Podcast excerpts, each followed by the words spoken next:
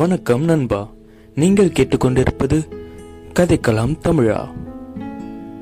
இன்னைக்கு நம்ம என்ன பார்க்க போறோம்னா ஒரு குட்டி ஸ்டோரி நம்ம எல்லாரும் மனுஷங்க நம்ம தெரிஞ்சோ தெரியாமலும் நிறைய தப்பு செஞ்சுருப்போம்.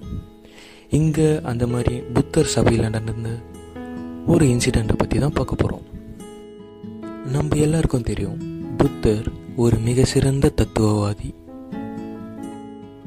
அவருடைய தத்துவங்கள் பல பேருடைய வாழ்க்கையை மாற்றியிருக்கு அன்று ஒரு நாள் புத்தர் ஒரு சிறிய கிராமத்தில் தன்னுடைய உபதேசத்தை மேற்கொண்டாரு. அப்போ அந்த கிராமத்தில் வசிச்சுட்டு இருந்த ஒரு வியாபாரியோட மகன் புத்தர் சபையில் கலந்து கொண்டான்.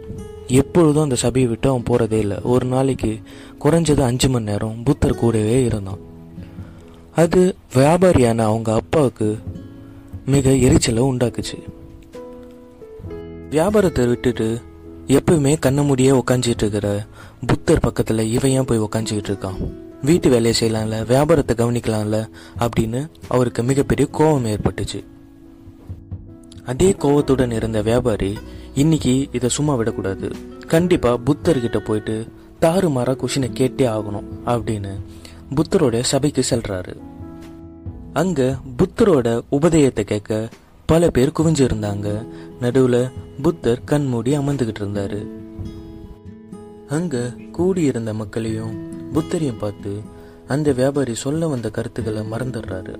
கருத்துக்களை மறந்தாலும் அவருடைய கோவம் இன்னும் அவர்கிட்டயே இருந்துச்சு. இவரை ஒரு வழி பண்ணியே ஆகணும் அப்படின்னு சொல்லிட்டு புத்தருடைய முகத்திலேயே துப்புறாரு அந்த வியாபாரி. இந்த சம்பவத்தை பார்த்து கூடியிருந்த மக்கள் மிகவும் கோபத்துக்கு உள்ளாகிறாங்க. எல்லாரும் அந்த வியாபாரியை அடிக்க முற்படுறாங்க.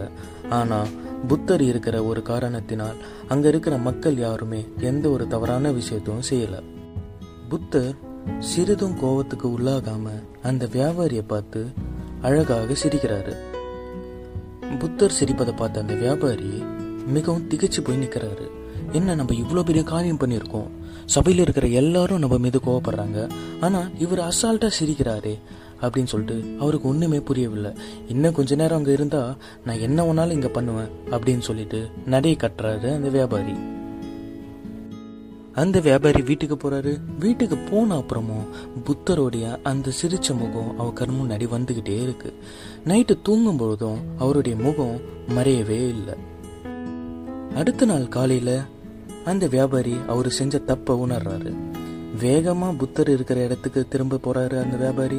போயிட்டு புத்தருடைய காலில் விழுந்துட்டு அவர் சொல்றாரு புத்தரே என்னை மன்னிச்சிடுங்க. நான் பண்ண காரியத்தை நீங்க மன்னிச்சிடுங்க அப்படின்னு கெஞ்சுறாரு. அப்பொழுது புத்தர் நான் உன்னை மன்னிக்கவே மாட்டேன் அப்படின்னு பதில் சொல்றாரு. அப்போ அங்க சுத்தி இருந்த மக்கள் பல பேருக்கு ஆச்சரியமாகவே இருந்துச்சு. ஏன்னா எவ்வளோ பெரிய கஷ்டம் ஏற்பட்டாலும் எவ்வளோ பெரிய துரோகம் ஏற்பட்டாலும் மன்னிக்கிற குணம் இருக்கிற புத்தருக்கு ஏன் இந்த விஷயத்தை அவர் மன்னிக்க மாட்டாருன்ற ஒரு கேள்வி பல பேருடைய மனசுல ஓடிக்கிட்டே இருந்துச்சு. அதுக்கப்புறம் அந்த வியாபாரி திருப்ப கெஞ்ச ஆரம்பிக்கிறாரு. என்னை மன்னிச்சிடுங்க புத்தரே நான் பண்ண காரியம் மிக தவறுதான் என்னை இந்த ஒரு தடவை மன்னிச்சிடுங்க அப்படின்னு புத்தர்கிட்ட கேட்குறாரு அதற்கு புத்தர் முதல்ல நீ யாருன்னு சொல்லு என்று வியாபாரியிட கேட்குறாரு அதை கேட்ட வியாபாரி கடவுளே நேத்து நான் தான் உங்க சபைக்கு வந்தேன். உங்களுடைய முகத்தை துப்புனேனே என்ன ஞாபகம் இல்லையா? அது நான் தான். அது நான் செஞ்ச தப்பு தான் என்று புத்தர்கிட்ட சொல்றாரு. அதுக்கு புத்தர் இல்ல அது நீ இல்ல. அவன் வந்து நேத்தே வெளியில போயிட்டான். இப்ப வந்திருக்கிற நீ வந்து ஒரு புதிய நபர். இந்த நபரை மன்னிக்கிறதுக்கு என்கிட்ட எதுவுமே இல்லை. ஏன்னா மன்னிக்கிற மாதிரி நீ எந்த ஒரு தவறும் செய்யவே இல்லை. நீ ஒரு புதிய மனிதன் என்றார் புத்தர். இதை கேட்ட அந்த வியாபாரிக்கு உணர்ச்சி பெருக்கெடுத்தது அவருடைய கண்ணில் இருந்து ஆட்டோமேட்டிக்காக கண்ணீர் வந்து ததும்பி வந்தது. புத்தர் எப்படி அந்த வியாபாரி செஞ்ச தப்பை மறந்தாரோ புத்தர் அந்த வியாபாரி செஞ்ச தப்பு மறக்கலை. அந்த தப்பு செஞ்ச வியாபாரியே மறந்துட்டாரு. அந்த மாதிரி நம்ம வாழ்க்கையில் தப்பு செஞ்ச பல பேரை நம்ம பேச்சுக்கு மன்னிச்சுட்டு அவங்க செஞ்ச தப்பை திருப்பி திருப்பி சொல்லி காமிச்சு அவங்கள கஷ்டப்பட வைக்கிறத விட்டுட்டு அவங்க செஞ்ச தப்பை முழுமையாக மறந்துட்டு நம் வாழ்க்கையை இனிதே வாழலாம் நண்பா.